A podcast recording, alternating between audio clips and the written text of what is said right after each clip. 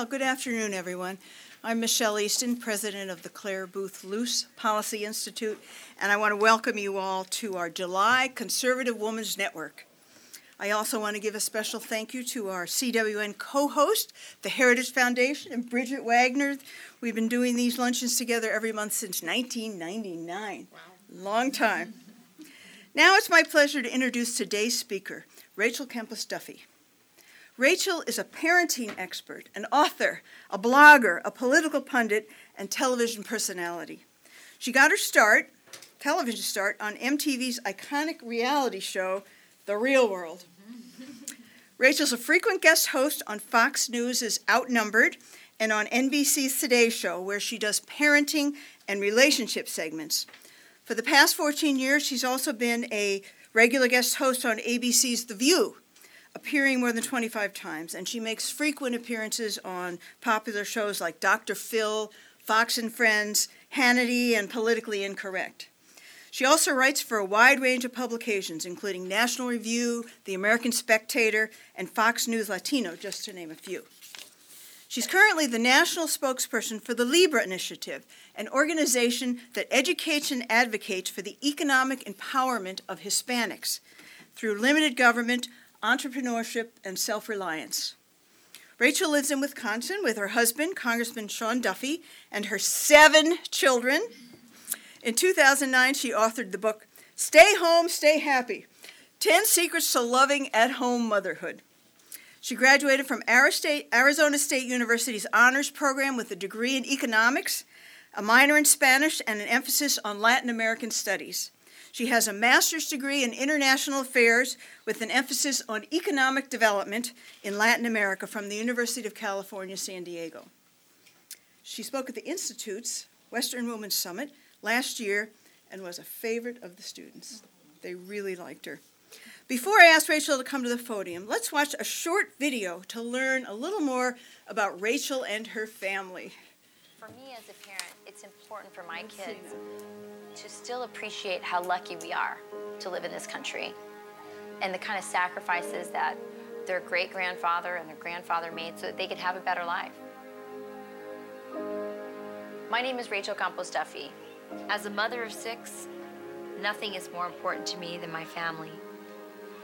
My grandparents came from Mexico, and my father was born in a small copper mining town in Arizona. They were very poor, but they were very resourceful. And so, even as a young kid, he was the shoeshine boy.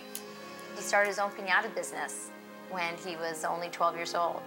Um, so, he's somebody who figured out at a very young age that what he couldn't do in Mexico, he could do in America, which was to transcend his poverty through hard work. When I was growing up, my dad was often in night school earning his degree. And I think what he passed on to us, he didn't really tell us, he showed us.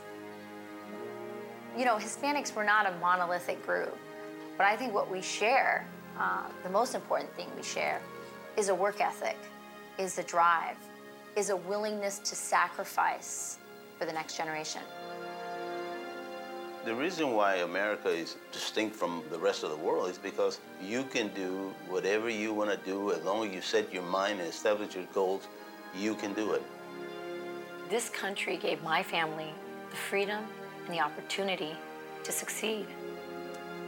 But I'm worried that government programs that are supposed to help Hispanic families are actually doing harm. I think kids are growing up in a time when this sense of entitlement and dependency on government is starting to take over. I know how hard my dad worked. I don't want my kids to lose that work ethic. And that's why I joined Libre, because it's an organization that mirrors the values I'm teaching my kids. Libre's mission is to be a voice for freedom, a voice for economic liberty, a voice for self reliance, and the belief in America that if you work hard, you can make a better life for your family. We do this person to person, heart to heart, in the communities we want to serve, offering programs that empower people. We're on the ground fighting for the freedom and opportunity that make the American dream possible. Join us at joinlibre.org.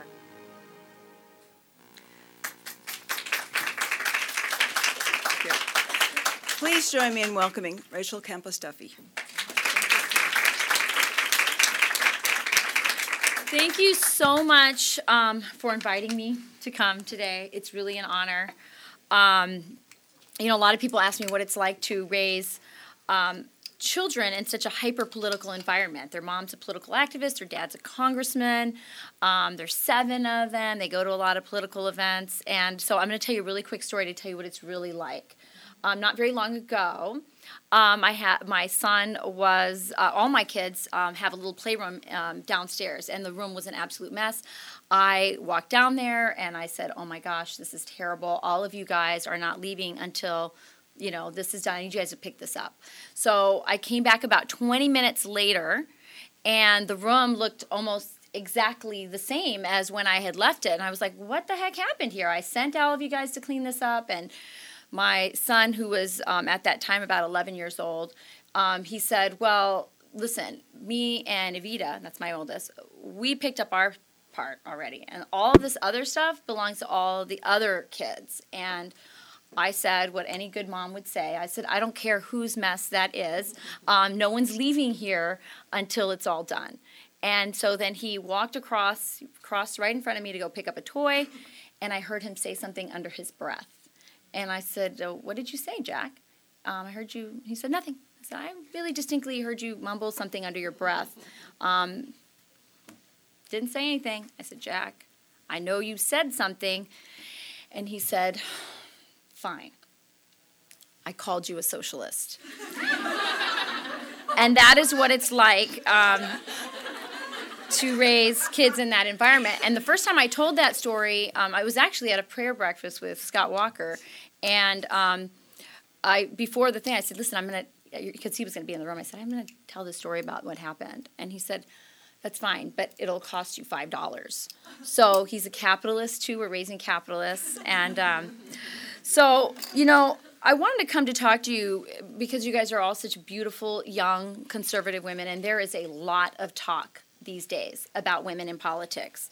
Um, there's talk about the women's vote, there's talk about equal pay, there's talk about the prospect of potentially the first female president, um, whether it's Hillary um, or Carly Fiorina. Um, and of course, uh, we hear a lot of talk about the so called war on women. Today, I want to talk to you a little bit about conservative women. Um, well, it turns out, uh, and we're going to talk a little about culture too, because it's all interrelated. Um, well, it turns out that there has been some research that shed some light on the subject of conservative women. Now, since 1972, the University of Chicago has been conducting what they call their general survey, uh, re, uh, social survey. And one of the things that they measure is happiness. Now, I think the ladies in this room will not be surprised to know that the study concludes that conservative women are the happiest. About 40% of conservative women in that survey say they are very happy. That makes them slightly happier than conservative men, significantly happier than what the survey said liberal women were. Um, the unhappiest group of all, liberal men. Um, I think that explains uh, Ed Schultz, Al Gore, Bill Maher, some pretty miserable guys there. Um, the question, of course, is why? Why are conservative women so much more blissful? And it turns out that there are three things that contribute to human happiness, and they are family, community, and work. And I think that these are all things that come very naturally to women who have a conservative bent on philosophy. Interestingly, there's another happiness survey that came out not long ago that says that women who have turned down some sort of promotion or made some other work or professional related sacrifice um, for the sake of their families report higher levels of happiness, which I find very interesting. Um, I think this may be another clue about why conservative women are happier. I think what it really comes down to is that conservative women do not feel compelled to follow the script. And by the script, I mean the liberal feminist script that says you have got to go to a very fancy elite East Coast liberal school. Um, you've got to pursue a six figure salary, preferably in some fashionable urban center. Um, you have to lean in, like uh, Sheryl Sandberg says on Facebook, uh, or uh, in her best-selling book. Uh, she's the CEO of Facebook. For those of you who don't know, um, the script demands that we forego marriage until we make some, you know, associate in the law firm or some other um, title. You definitely need to stop the biological clock until you make partner or VP of your firm. And finally, of course, you have to keep that baby thing under control. Maybe two, we don't want to have um, too much of a carbon footprint. Um, I've, I've been called an environmental terrorist before on, on blogs, so just so you know. Um, that's what happens when you have seven. Uh, conservative women know that life is a little messier and a lot more fun when you throw out the feminist rule book and you just do things on your own terms. And I think, um, of course, of I think a happy conservative warrior, uh, Sarah Palin. Uh, just think about what her resume looks like. She was a beauty queen. She was a weather anchor. She graduated, and everybody gasped, a state school. She went to state school. She had five kids. She ran for city council. She ran for mayor. Then she was governor. Um, you guys are very young, but there was at one point when she was interviewed by Oprah, she actually said, Oh, I just remember uh, loving watching you when I was an at home mom. So that's on her resume too. I don't know if any of you could ever imagine, say, a Hillary Clinton um, utter those words. Um, and think about how, how seamless and, and organic and natural it was. Uh, you know, all the times we've seen Sarah Palin up on stage, she just sort of grabs that baby and bounces it on her hip, and she's still, you know, delivering speeches. And um, again, those are things that we can't imagine some of the most prominent uh, figures on the left, female figures on the left, doing. Um, I think Sarah Palin is a lot like so many other conservative women who just simply refuse to live by that feminist rule book. And, they, and she knows, and I think conservative women know, that um, conservatism, that traditional family values are far from incompatible with a modern woman's dreams and ambitions, and actually, I believe, are much more satisfying means of achieving um, those dreams. And I think my own life is a perfect example of um, throwing out um, the rule book. Uh, and we can talk a little bit more about that in the uh, in the Q and A.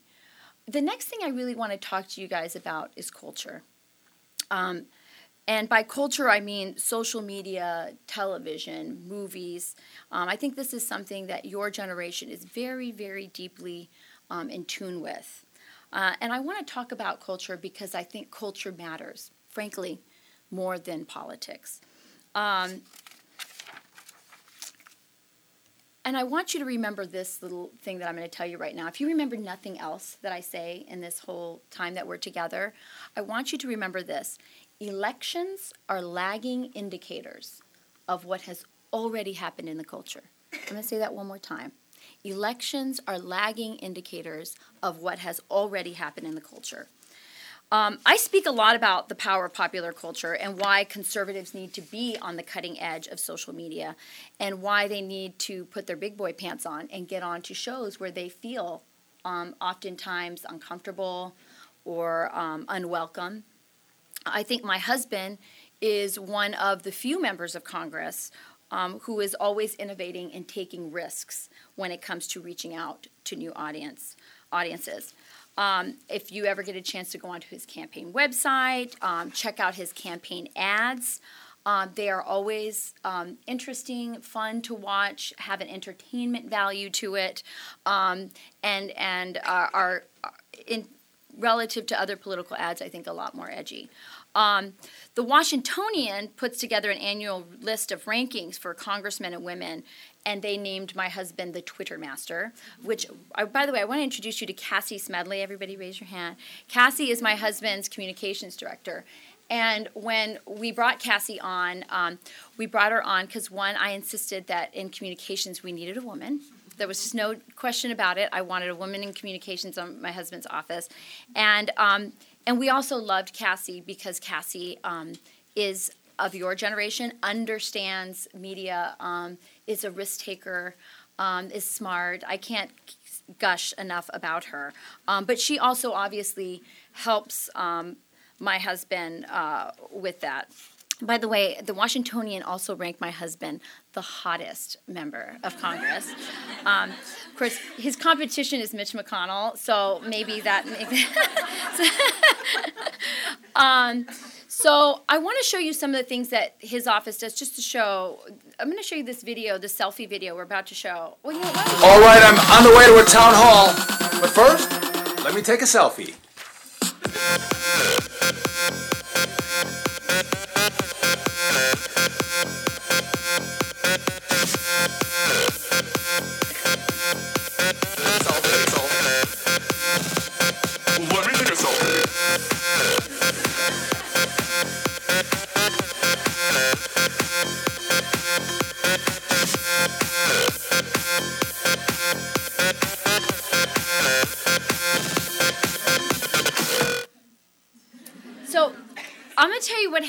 This. So this got put together. Cassie obviously had uh, the biggest hand in this.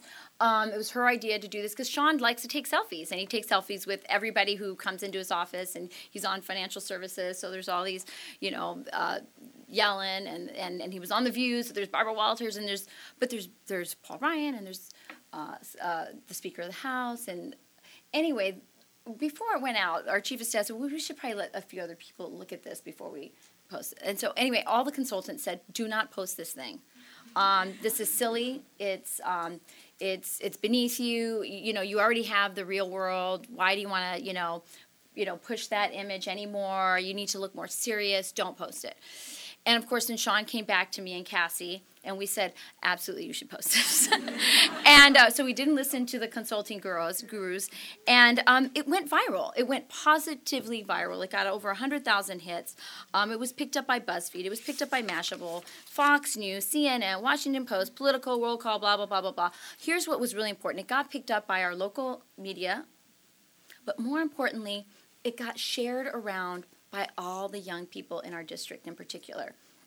And that was important to us. We want to connect with them. And if that was the launching point to connecting with them, and for them to see all these people that, by the way, are affecting their lives a lot more than Beyonce is, um, that was an important starting conversation for us. So, um, uh, another thing that my husband does is uh, he Snapchats a lot.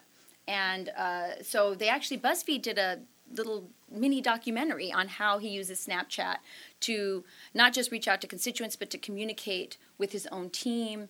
Um, and it's sort of a bonding thing that they have in their office. Um, by the way, I'm the only person in the group that's not on Snapchat. I just, I can't, I, I, I'm not on Snapchat. But everybody else in the office and who's involved with my husband is.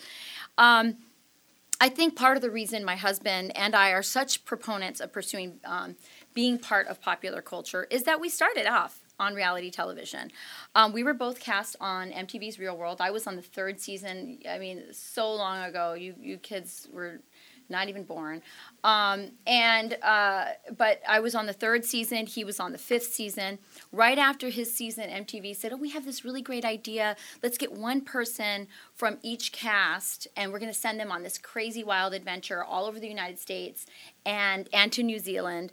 And uh, we traveled for a month together, and that's how Sean and I met. And actually, one of the interesting things about our love story is that our first moment that we met is actually captured on video. So that's kind of cute. Uh, um, now, since those days, I have tried to maintain, um, between babies and everything else, a presence on mainstream television. Um, as we Michelle mentioned, I've been on The View quite a bit. Um, I've co-hosted it, you know, more than 25 times. Um, and it's interesting with The View, whenever I go onto The View, I'm always, you know, we'll tweet ahead of time or, or you know, use social media to let conservatives and, and people who know who we are and friends and family know that I'm going to be on. And I always get the same response back. It, there'll be some people that go, you know, good luck, go get them. But you would not believe how many people write back, we're praying for you. Um, and that's the main response that people get when I go on the View is we're we're praying for you, and it's wonderful um, that people are praying for me, but um, I think that the question we need to ask, you know, because what, what's implied with that is, you know, why are you going into this lion's den? There's all these women, you know what's going to happen. And the question we really need to be asking as conservatives is how can we not go into the lion's den, if you will. Um, how can we not see the urgency of being at, at in those places and um, uh, when we're living in the era of Kim Kardashian, um, you know, Daily Show doing presidential, um, you know, interviews uh, between two ferns. In other words, how can we win the culture war if we aren't in the room, if we aren't at the table, if we're not sitting on the couch, if we're not between two ferns? Um, and so conservatives are always wondering how is it that Obama keeps on winning elections? I mean, he has such terrible results as a president, right? I mean, we look at it. I, also here with us today is Stephen Cruz. He works for the Libre Initiative. Um, we talk all the time about, I mean, the, the, what the, the policies of this president has done to the African American community, to the Hispanic community. We have the highest poverty rates. Um, there 2.5 million more Hispanics are in poverty now than when Obama took office. Um, you know, uh, in- income for Black families, Hispanic families down four thousand dollars a year. I mean, it's it's incredible um, how much worse the people who voted most enthusiastically, young people, Hispanics, women, they, these are the groups that are doing worse under this president, and yet he continues to um, to keep these poll numbers high. Um, so the question, of course, is why, and I, I think the, the, the answer, of course, is um, popular culture. And it's not really him, though. It's not that he's cool, because if you think about it, he's really not that cool. Um, he wears bike helmets. Um, you guys remember that picture? He wears mom jeans. Um, he's kind of wussy on the on the global stage. You know, he's not the toughest, coolest. You know, remember that one with he was picking up little hand weights and you know Putin's on killing bears and. Um, if you take away Obama's teleprompter, he's not even that great of a speaker. He's a little bit boring. Um, he's not Bill Clinton. He's certainly not Reagan. Um, no Martin Luther King. Um, Obama is cool by association. He shows up on Jimmy Fallon. He goes to the Daily Show. Um, he's between two ferns. Um, I, you know, one of the secrets of his campaign is the radio, and that and that's not just on hip hop radio. You know, I, I can't remember the the pimp was it pimp with a limp or something that he was on some radio. He does all that. He also does a lot of Latino um, radio stations. Uh, Latinos listen to a lot of radio, and and he will go on radio. I have a, a story on during the last election cycle of a very big Latino radio station um, where they asked Obama to come on, they asked Mitt Romney to come. The response that they got from Mitt Romney was that um, he doesn't do niche radio or niche markets. So basically, doesn't you know Hispanics were niche. Um, so I mean, we're talking about uh, uh, the other side that completely understands where the people are at. Um, Michelle Obama, oh my gosh, she's at the Teen Choice Awards every single year. She's at the Grammys. She was beamed into the Oscars. Um, she's had cameos on Parks and Recreation where they push Obamacare. She shows up on the show Nashville. I think she's on every single Nickelodeon show. I don't know why they book her on everything Nickelodeon, but she's on all of them. Um, and our team does Fox News and C SPAN and um, they speak to the choir. And of course, the question is, why are you doing that? And they have some good reasons. The first reason is they know that if they go on to a liberal show, they feel like they're not going to be treated fairly. And the second reason is that a lot of them think that shows like Ellen or The View um, are beneath them. And so I think that as a movement, we just cannot afford to snub pop culture. We can't aff- afford to be afraid of it. We can't afford to sit back and cede it to the left. And if we want to win elections, then we have to win the culture. We have to enter that proverbial lion's den if we hope to have any chance of changing it. Um, when I was on MTV, I was I I did the Real World when I was 22, um, and uh, there back then the real world was very different. I know now it's all about alcohol and hot tubs, and um, it, back then it was really where they. If you go back, and please don't go back, to, um, but if you happened to go back, you would see that it was actually a lot about um, so the interaction of different people from different um, points of view. There were a lot of political discussions, a lot of economic discussions, a lot of social um, issues that came up. And and and I, you know, I, there's footage of me arguing about you know whether the welfare state. I mean, I don't think you'll ever see that on on MTV these days.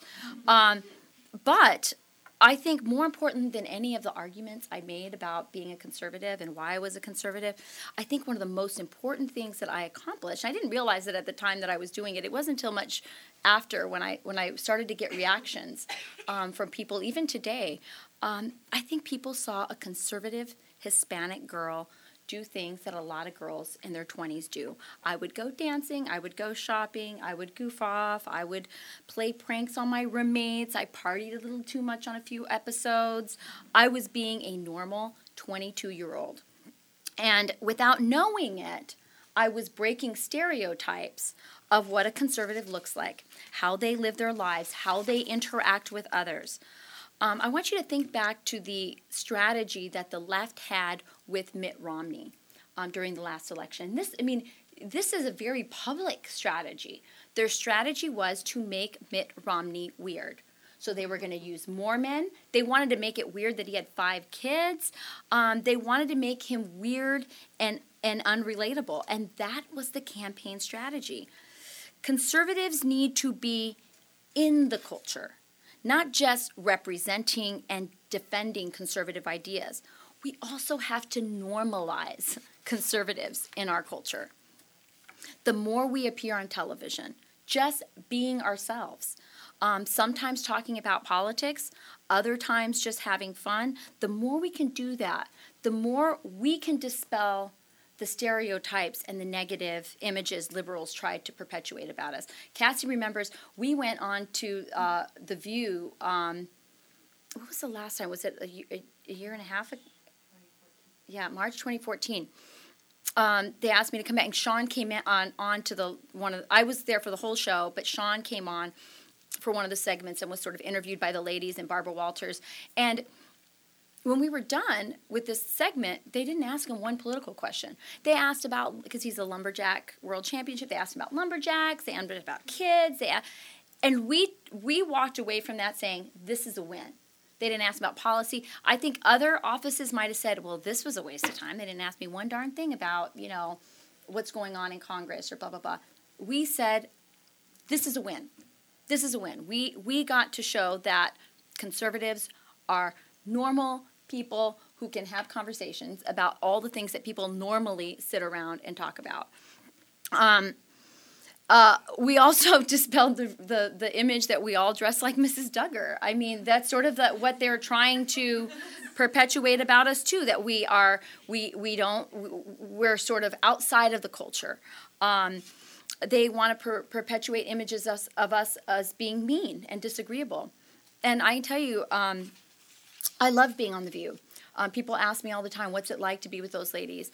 Um, it's a, there's a lot of estrogen. I won't lie about that. There's a lot of estrogen on The View, but I had very good working relationships with all of them, with Whoopi, um, with Joy, with Barbara. I never felt like I had to compromise my values. Um, the producer at that time, the executive producer, um, never asked me. I, w- I would discuss with him what I w- where I was probably going to go with a certain topic. I was never ever told that I could or couldn't say anything. Um, I want to show you what can happen when a conservative woman goes into the, into the lion's den. President Obama's happily married, but he received the Nobel Peace Prize, which shocked a lot of people. Were you all shocked? I was shocked. So yeah, I'm I'm shocked. And I, when I think of the Nobel Peace Prize winner, the quintessential one, I think of Mother Teresa. And well, that's going to be hard. To, that's a hard act to crack. She's good. That's, that's, that's, that's, I think of Mother Teresa, and Mother Teresa said um, that we wouldn't have world peace until we ended abortion. And I think, personally, for me, that it's Obama's radical abortion position that makes him the least qualified for I that. think that's that's, a, That's my a opinion, very you know. very interesting way to look. I have been told those are the the, the longest moment of silence on the View was uh, right after I said that. A um, lot of people. There were some people that called in. I mean, the vast majority of the people that called in, and that that that clip went viral. I, they actually put me on Hannity that night. Um, the um, the clip went viral, and um, most of the people were calling in and saying, "Oh, "Thank you," because I, I always tell the story. People say, "What's it like?" Uh, by the way, there were some people that wrote in and said, "Please don't ever let that woman back on the set." So to be clear, there were people that were upset. They were a minority. The vast majority of people that wrote in said, "Thank you. That that's somebody finally said something like that." And that's what I do when I go into the green room before i step on stage. My preparation is I remind myself that the ladies at the table and the people in that Manhattan audience are not my audience. That 50% of the country agrees with what I think about with, with what I with, what my point of view is, and they are not there. And so I have to always remind myself that because you can get in a live audience, you can kind of get swept in with you know feeling outnumbered, right, by all these people. Um, I want to tell you what the good news is because there's a lot of good news in here. The good news is our message sells. In fact, if you don't believe that our message of free markets, of capitalism, of hard work, of personal responsibility, all the things that me and and um, and Stephen are, are, are promoting in the Latino community, if you don't think that our message resonates, I don't want you to take my word for it. I want you to listen to what these Obama supporters have to say about it. This is the um, the last video, the one that you were having trouble opening. Whoever is doing the vid- audio there. Think about the last five years. Enter our protagonist. Enter the most powerful force for change on the continent. Enter the strongest, loudest, clearest voice for progress. Enter commerce. Entrepreneurial capitalism takes more people out of poverty than aid, of course, we know that. I believe that opportunity looks a lot like hard work. When I was 13, I had my first job with my dad carrying shingles up to the roof. And then I got a job washing dishes at a restaurant. And then I got a job in a grocery store deli. And then I got a job in a factory sweeping Cheerio dust off the ground. And I've never had a job in my life that I was better than. And every job I had was a stepping stone to my next job. And I never quit my job until I had my next job. And so opportunities look a lot like work. To all my little homeboys and homegirls back in the city, I came up in that same county building. Food stamps, welfare, Section 8. Check it out.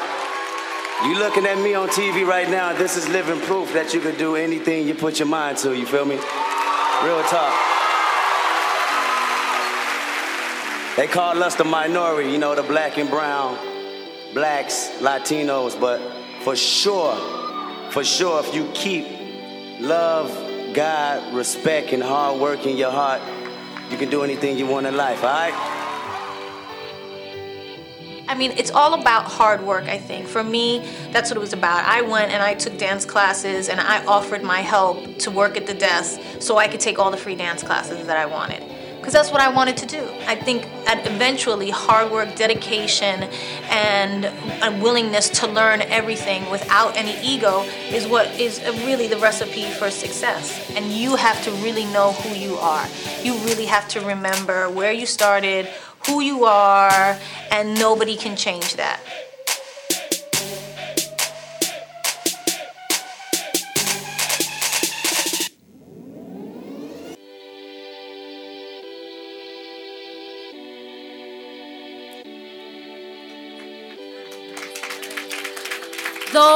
Are our ideas. This is what we're selling. They're just doing a better job of selling what they're selling. And then the leaders here are actually living the way we say that you should live and are succeeding. Um, those are our ideas. Those are ours. That's what all of you guys believe in. And that's what all of our conservative policies are all about. They're about lifting people out of poverty. They're about uh, opportunity. They're about hard work. It's about personal responsibility. Conservative values sell, and by the way, they work.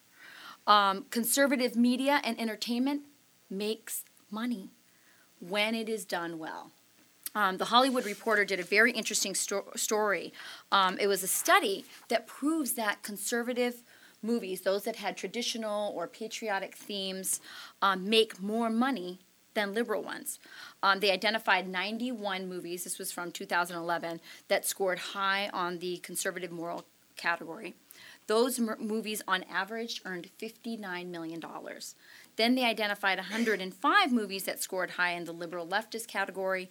Each of those movies made $11 million on average. So think about it Narnia, Soul Surfer, Thor, Captain America, Passion of the Christ, the 24 series uh, um, with Jack Bauer, Duck Dynasty, um, 16 and Pregnant, which by the way is very subversively pro life. Um, we could go on and on. There's a lot of. Um, of, cons- of proof that reality shows, um, uh, television shows, when they're done well, there is an audience for it. Now, we have as a movement, we have a distribution problem, um, especially with movies. That's a whole other thing. But imagine where we would be as a movement if conservatives owned a movie studio. Just think about how much money we spend on, on, on, on the right has spent on PACs, on super PACs. Think of all that if that had all been, we'd bought a, a, a movie, what if we'd bought NBC? Um, the battle is in the culture before it is in the ballot box. Um, imagine going to a movie where the businessman is not um, some evil, um, you know, horrible person, um, where profit making um, was not vilified, um, where morality and goodness were redeemed. Um, and I, I tell you, there's a few um, adult, uh, you know, older people in the room who have kids and grandkids. I tell you, you know, on our side, we have a problem. We want all our kids to grow up to be doctors and engineers and uh, software computer people. And um, I, I, and by the way, that's a good one, the last one too, because that plays into what I'm about to say. If your kid says or your grandkid has an interest in the arts, in acting, in movie making, um, production, encourage it encourage it. We need more people with our point of view in those fields. Um, and the reason I'm really excited to come and talk about this message is because my audience. It's because of you. Um, you young women are in the best position to make an impact on culture. If you have a passion for journalism, broadcasting, acting, movie making, television production, social media, whatever it is, I am telling you right now, the conservative movement absolutely needs you. I really want to tell you to follow your passion. Um, bring your personality and your values and your conservative point of view to the profession that you um, are interested in. And here's the deal you do not have to wait until you make a gazillion dollars inventing, you know, the latest app um, and, and buying a movie studio, or you don't have to do that. You are sitting here right now and you are all already culture makers. You are already doing this stuff on Facebook, on Twitter, on Instagram, on Snapchat. You have the power to be an opinion maker, to be a trendsetter, um, to be a leader in your school, in your campus, on the internet, in your job, and in popular culture. Just think about what happened this week alone. That Planned Parenthood video that went viral. I have had calls now from several people um, who have been in the pro life movement for 30 years. They called and said, I feel like I'm in the twilight zone. Why? I'm in the twilight zone because I just saw that video played on CBS News. We have known about this kind of stuff forever. We have had videos before. We have had proof before. It has never made these liberal mainstream media outlets. Why did it make the CBS News? because of all of you. All of you forwarded that video. That video went viral, and the mainstream media, which loves to ignore and pretend like that's not happening, had no choice. They, they were following all of you. So you have the power to change things. You have the power to change politics and to really make an impact on the culture. I'm telling you, I think that video has changed a lot of minds. Um, it would be great if more politicians in Washington were like my husband Sean, reaching out to young people on social media, trying to find new ways to be more relevant and connected. But we need young people like you to lead the way and show them how it's done. Sean is good. He is not nearly as good at doing it without Cassie. He can't do it without someone like Cassie. Um, there is a real opportunity right now. Young people have absolutely soured on Obama's false promises of hope and change. His liberal ideas, his liberal policies have failed. Um, young people are less prosperous, and frankly, I think they're a lot more scared for their future. Not just economically, I think the deal with Iran is also quite frightening. Um, the cost of college tuition continues to rise, job opportunities are on the decline, kids are moving back home into their parents' um, homes instead of starting their own life. I think um, we do not need to lose hope. Um, what common sense will prevail if we are able to harness the power of art, media, popular culture to sell our ideas. And as Nike says, we just just do it. And I, I again, I want to thank you guys um, so much. I, am open to some questions if you want. And thank you so much. We have a couple of uh, interns with microphones. If you would, uh, I'll let you select. Sure. And if you sure. would give your name and where you're working or your affiliation. Thank you so much. Get in there and fight. I Yeah, like right. it. Yes, yes. Get into the liberal bastions and fight. That's right. We can't be on the on the outside. Anybody have any questions about anything? It doesn't have to be about what we just talked about. Anybody? Any questions? Come on. yeah.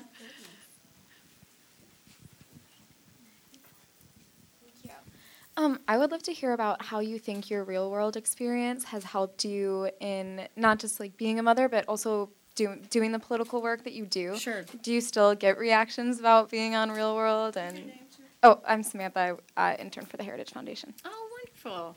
Um, you know, I think that the real world was very formative for Sean and I. The first thing it did was, I mean, when you live around cameras for that long, and then you had after we finished the show, we we were um, six months of being filmed, so it's pretty intense. Um, and then we all obviously had to do media for you know several years surrounding that. Uh, so you get, I, I got, you know, I got to learn how to do media, which was really great. And I don't get nervous in front of a camera. Every now and then I do. Um, but um, so that was one thing, just really on a practical level.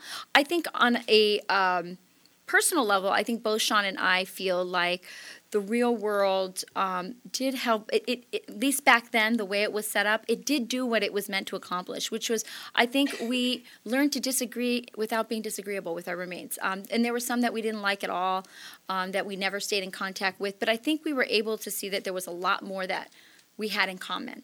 And I think that that's really important nowadays. Um, that that we don't want to feel like we're always right.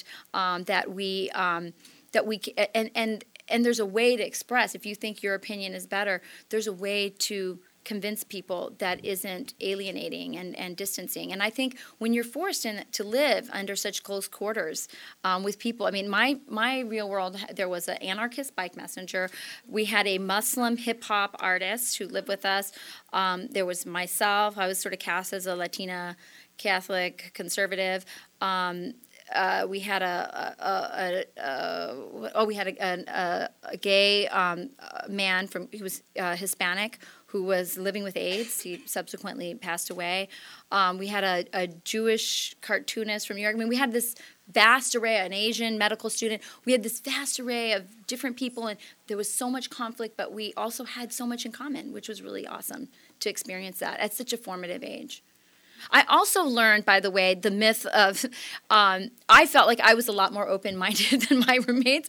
So very early on, I, I, I dispelled the, the myth of liberal um, tolerance because I felt like I was a lot more tolerant of them. But, um, but anyway, yeah.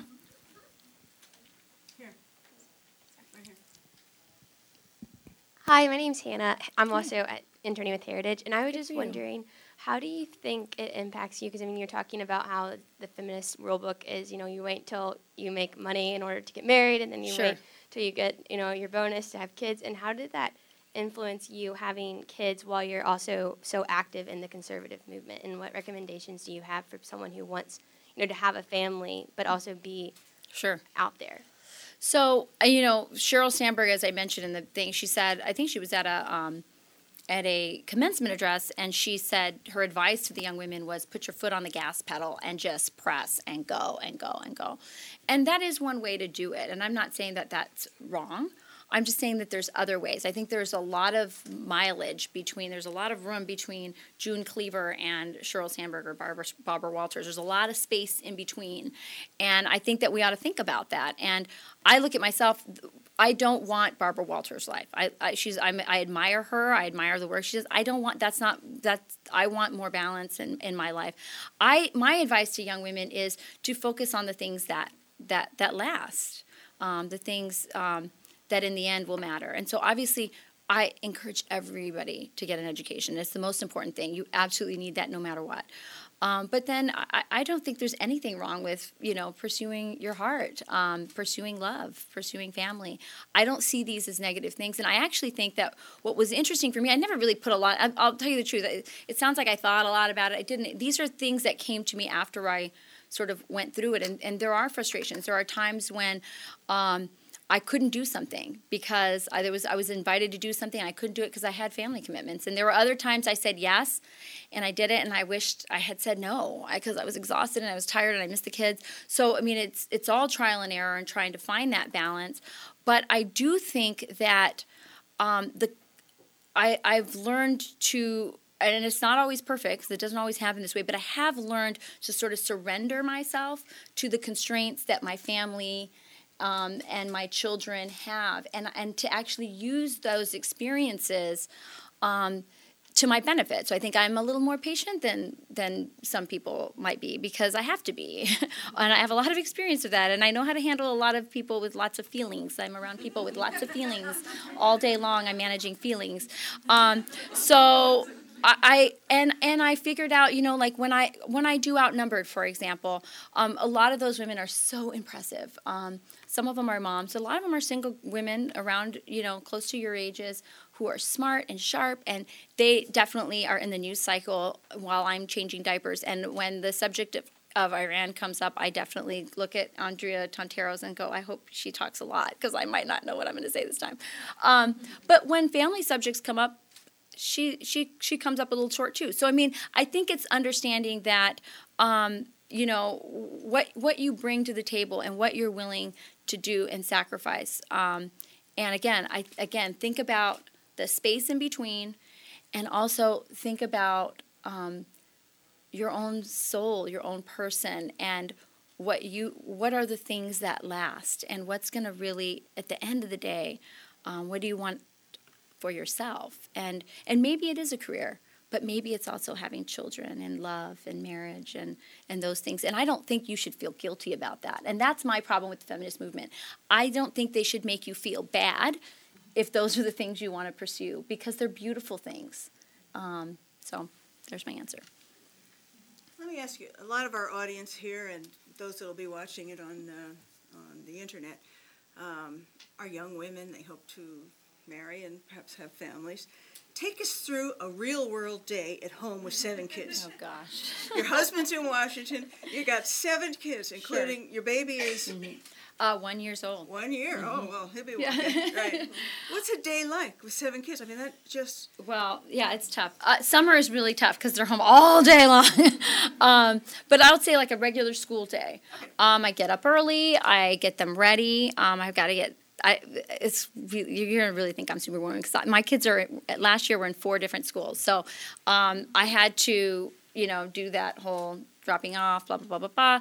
Um, I come back. And then I have someone that I hired to come into my house. She does some light housework for three hours and watches the baby so I can get work done for um, my job. Uh, I travel about. Oh well, I'll continue. The kids come home. At, I, then I at by by three o'clock when I have to do the pickup. Then I'm on.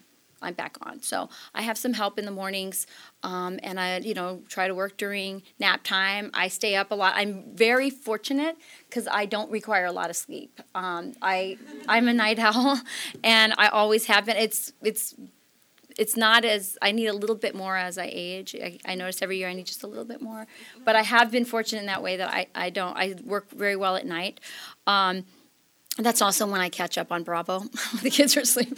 Um, I like. Uh, I do still enjoy watching reality television, um, and um, and I'm a Real Housewives junkie. So, um, and I. Um, I I travel about four to five times a month, so I have help for when I do that. Um, it took me about three years to figure out the child care situation through trial and error, and I found a really great situation I'm very grateful for. Um, she's a wonderful lady, and um, so it th- that's that's how I do it. It's not perfect. Um, some days I am so productive and I'm on top of it, and some days I just give up. You know, and so it's trial and error. It's not perfect. Um, that's life. So.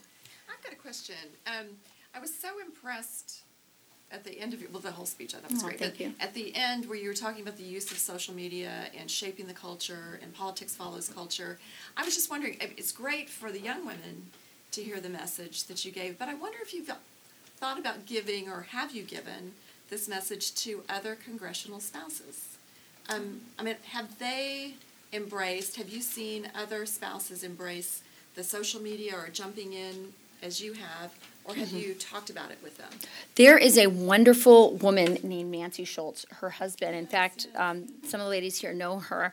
Um, Nancy Schultz, um, she's a, uh, her husband used to be in Congress, and she is somebody who's always understood um, at a very personal level um, that uh, spouses are really important. In fact, sometimes some of the, the people that um, uh, go in and, and advise the members of Congress, uh, they will go and simul. So they may have a meeting with all the members of Congress or Republican members of Congress, and this is my advice on this particular. Maybe it's social media, maybe it's how to do a proper ad or a website or whatever. They'll give the same speech to the wives because they know that the wives will be the ones that go, well, what's going on with the website? Because I heard that you should do da da da da da. So they understand that, you know, they understand what we do in in in that area. And so she has been doing some really fabulous um, meetings. Um, there's at least two or three a year where she'll bring in experts and they will advise um, uh, them on that. There was just one last month where they got um, I. I it was actually this week. I, I was supposed to come. I just my schedule didn't work, um, but it was about social media and and how to increase your presence on Instagram. And they brought in people from Google and um, all these different places to um, advise and Twitter to advise the spouses on how to do that. So there is an effort to do that, and I do think they're getting better. And I don't want to make it sound like my husband's the only one who who does it. They're they are getting better but it has been you know there's i think there's a, a learning curve. And i do think that spouses make a difference because i think if your your wife can can help you move along if if you hire the right people that's what i'm saying all of you women here are hot commodities in this market for um, helping with communications in particular. And i mean if anybody has a question of cassie feel free one, one last thing, and then we'll wrap Oh, sure, up. sure. Give these ladies, the single ladies, advice. All the single ladies. Picking the right guy.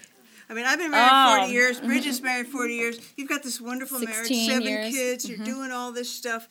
What's the key thing for them to remember? Of course, you know, they pick us, right? But when you pick him, in your opinion, Well, I think the most important thing is that you marry someone that's very cute. I, I'll tell you why, because marriage involves a lot of forgiveness, and that helps. But in addition to that, in addition to that, um, I will say that um, I think Midwestern men are are very. very underappreciated. Um, and I'll say I say that because I think that um, someone who's kind, someone who is selfless. Um, there's a lot of selfish men these days, and um, I think those are very very important things. And I also think um, that. uh, It's been interesting. I talk to a lot of young women all the time. By the way, I am a big matchmaker. I talk about relationships all the time with all, all the people I know. Um, and I think that um, you know, as good as social media is for communications, um, in the political realm and in promoting, I I think it. I think there's a lot of negative aspects um, for the dating uh, world, and I think all I see everybody kind of going, yeah. um, so I think that's an interesting um, thing to look at is, you know, I think maybe look for someone who doesn't rely exclusively on social media in terms of how they communicate with you because I think there's a lot of face-to-face interaction that has been lost in all of this that is helps you figure out who someone really is. Um, and so anyway, I, I think you want to look for someone very kind, very nice, selfless, um, and honest, and um, try Wisconsin. Um, and and don't underestimate the power of cute.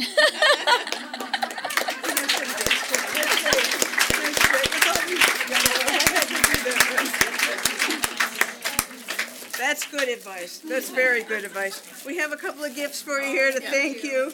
We have our Clare Boothe Luce Policy Institute limited edition coffee mug with her famous saying, No good deed goes unpunished. There you go. That's the truth. and a Clare Boothe Luce Policy Institute tote bag. Thank you so much. You guys. Thanks Right. for having And to to add oh. To the um, home li- library of all the kids who are operating in the political arena, I want Jack this to go on Jack's Oh, yes. bookcase, the one who understood about socialism, Heritage's Guide to the Constitution. So thank you so much. We Wonderful. really appreciate Thank you. Thank you And so um, thanks for joining us. We have lunch across the lobby in our Van Andel Center where we can continue the conversation. So I hope you all can join us there. Thank you. Thank you so much. I'll put that